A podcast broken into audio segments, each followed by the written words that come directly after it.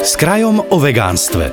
Moderné slovenské potraviny Kraj a Slovenská vegánska spoločnosť vám prinášajú seriál dialógov o benefitoch rastlinnej stravy a vegánskom životnom štýle. Pri vegánstve je ideálne sústrediť sa práve na zaraďovanie nových potravín do stravy.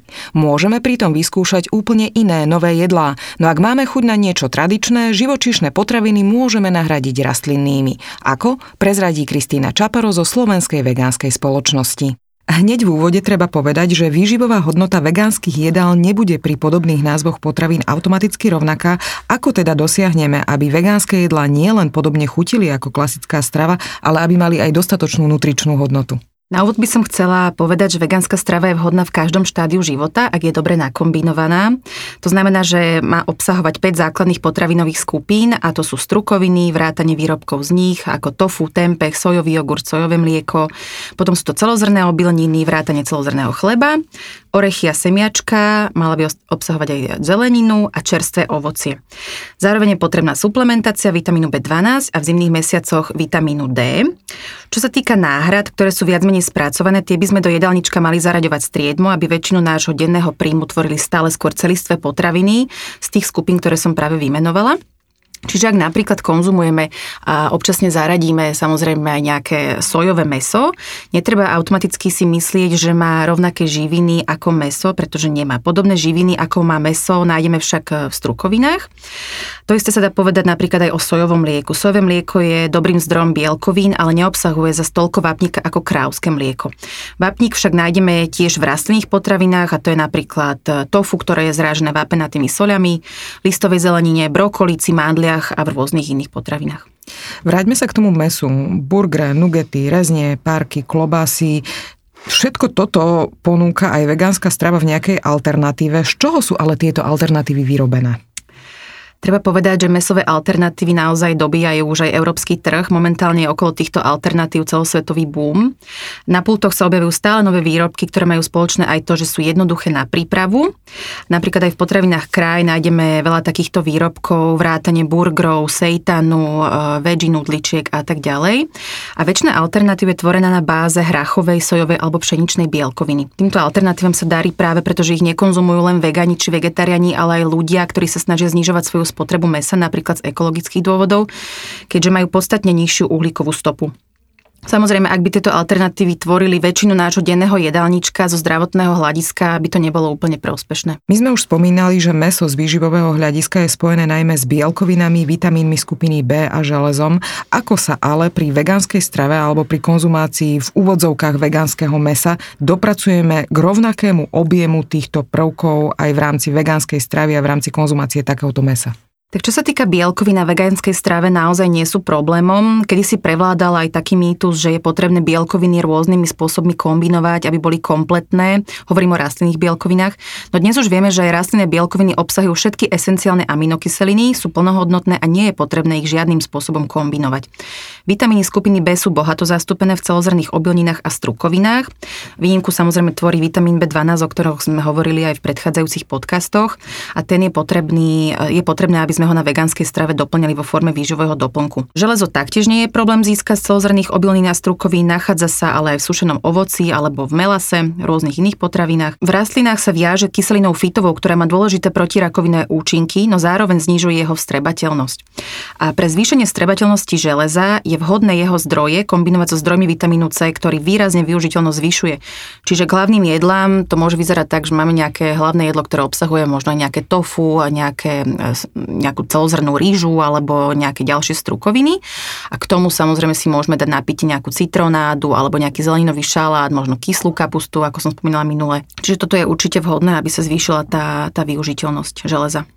Prejdeme aj k mlieku, to sa používa tak pri pečení, ako aj varení poznáme, ja neviem, sojové, mandlové, kokosové mlieko, ktoré sa hodí na čo. Môžeme každé rastlinné mlieko použiť univerzálne, či už pri pečení sladkých pokrmov, alebo pri varení slaných pokrmov, alebo by sme mali selektovať. Áno, tých, tých variant je naozaj viacero. Samozrejme záleží aj od toho, že čo nám, čo nám chutí, aké máme preferencie, na čo mlieko používame. Napríklad, keď sa rozprávame o tom pečení, pri tom slánom sladkom pečení sa najlepšie z môjho pohľadu hodí sojové mlieko alebo ovsené mlieko mlieko je také krémovejšie a tá konzistencia pripomína krávské mlieko.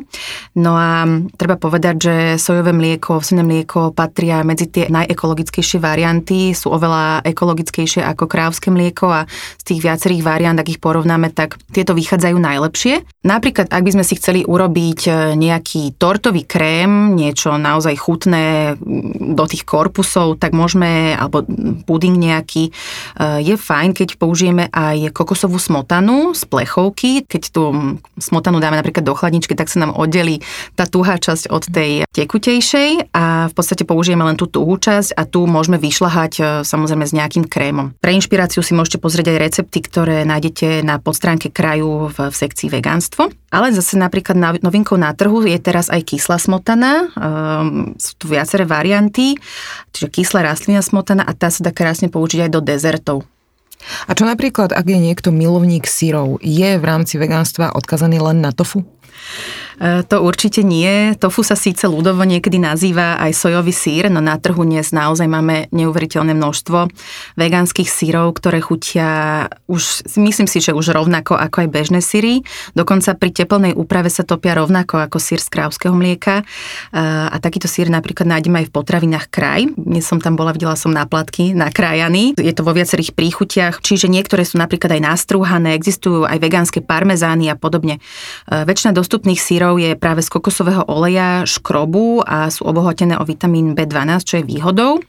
No ale keďže sa jedná o spracovanú potravinu, mm, neodporúčala by som to jesť každý deň. Je to fajn na občasné spestrenie jedálnička, napríklad keď si robíme toasty, nejaké tortily, ktoré obsahujú aj samozrejme nejaké iné zdravé ingrediencie ako zeleninu alebo strukoviny. Raz za čas, prečo nie?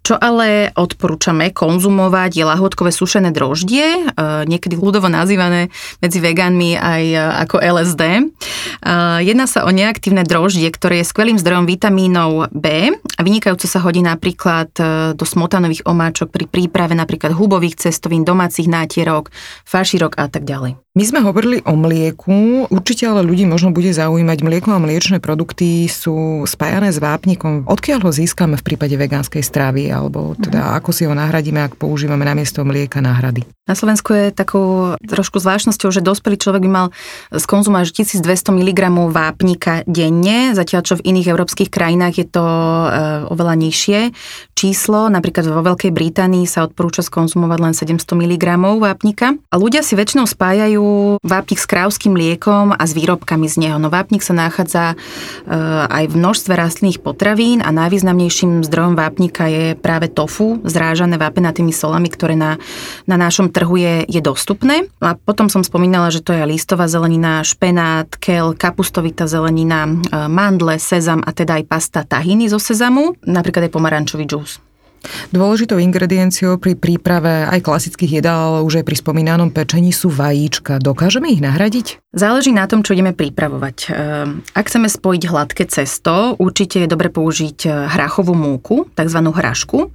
Tu používajú aj ľudia s alergiou na lepok, je bezlepková, čiže môže nahradiť aj múku v niektorých receptoch. A napríklad pri príprave palaciniek alebo lievancov e, naozaj nie je potrebné ani toto použiť, stačí do hladka vyšľahať a vymixovať e, hladkú múku, môže byť aj špaldová a s nejakým rastlinným liekom a to nám úplne bude držať e, v pohode aj na palacinky. E, napríklad, ak ideme obalovať a vyprážať, vajíčko nám taktiež netreba. Rovnakú funkciu splní mlieko s múkou v jednej miske a strúhanka v druhej miske. Toto obalíme a vypraží sa nám to úplne rovnako. Napríklad ja rada používam aj ľanové semiačka alebo čia semiačka napríklad na prípravu fašírok alebo placiek, pretože okrem toho, že splňa nejakú funkciu, tá, e, čo sa týka toho, toho spojenia tej zmesi, tak sú výborným zdrojom aj omega-3 masných kyselín.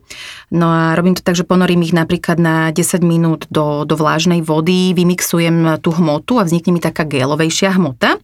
No a následne do tej hmoty vlastne v míske vložím zeleninu, vymixované strukoviny alebo tofu, dochutím cesnakom, cibuľou, koreninami, môžem zahustiť pomletými ovsenými vločkami a tvárujem nejaké fašírky, ktoré už si buď pečiem v rúre, alebo si to dám na panvicu. A ešte prezráte, z čoho robíte praženicu, keď nemôžete vajíčka. No aj toto dnes už ide dopredu, lebo vegánsku práženicu už napríklad nájdeme aj v potravinách kraj. Stačí ju dať na pánvicu a osmažiť, je v takom črievku. Ale doma si ju napríklad vieme tiež vyrobiť z bieleho tofu, cibulky, kurkumy a veľmi dôležitá je čierna sol e, s takým názvom kala namak. A, a táto čierna sol nám vlastne vytvorí podobnú chuť, e, ako majú vajíčka. No a napríklad sme s ňou e, robili aj vajíčkovú nátierku, ktorú sme pripravovali v jarných receptoch pre kraj. Mnohí si možno neuvedomia, ale aj želatina je živočišný produkt. Používa sa pri výrobe alebo pri pečení mučníkov, pri výrobe aspikov. E, existuje jej náhrada? Áno, samozrejme. Opäť zase trh s rastlinnými potravinami ide stále dopredu a dnes už aj u nás e, existujú na pultoch obchodov vegánske gely alebo stúžovače. Ak by sme na to takýto v obchode nenašli, tak môžeme použiť uh, opäť v prášku agar-agar. Uh, je to riasa, ktorá sa vlastne nasype do hrnca, kde sa povarí či už s ovocím vo vode alebo s nejakým rastlinným liekom. Keď nám tekutina zhustne, môžeme ju pridať do formičiek alebo ju vylejeme na tortu, dáme ju vychladiť, aby stúhla. No a úplne posledná vec. Med je tiež živočišný produkt, dá sa nahradiť rôznymi sirupmi, napríklad javorovým sirupom, ale skúšali ste z toho piecť aj medovníky? Ja konkrétne nie, ale moji kolegovia, ktorí e, robia samozrejme blogy, e, skúšali. Častokrát sa práve používa ale agáve. Potom sa to volá aj tematicky, že agávovníky a chutia veľmi podobne, pretože vlastne je to najmä o tom korení v tých, tých medovníčkoch a splňa úplne tú, tú istú funkciu. V rámci seriálu s krajom o vegánstve máme pre vás pripravené aj ďalšie zaujímavé témy, tak si nás vypočujte aj na budúce. Tento podcast vám priniesli moderné slovenské potraviny Kraj a Slovenská vegánska spoločnosť.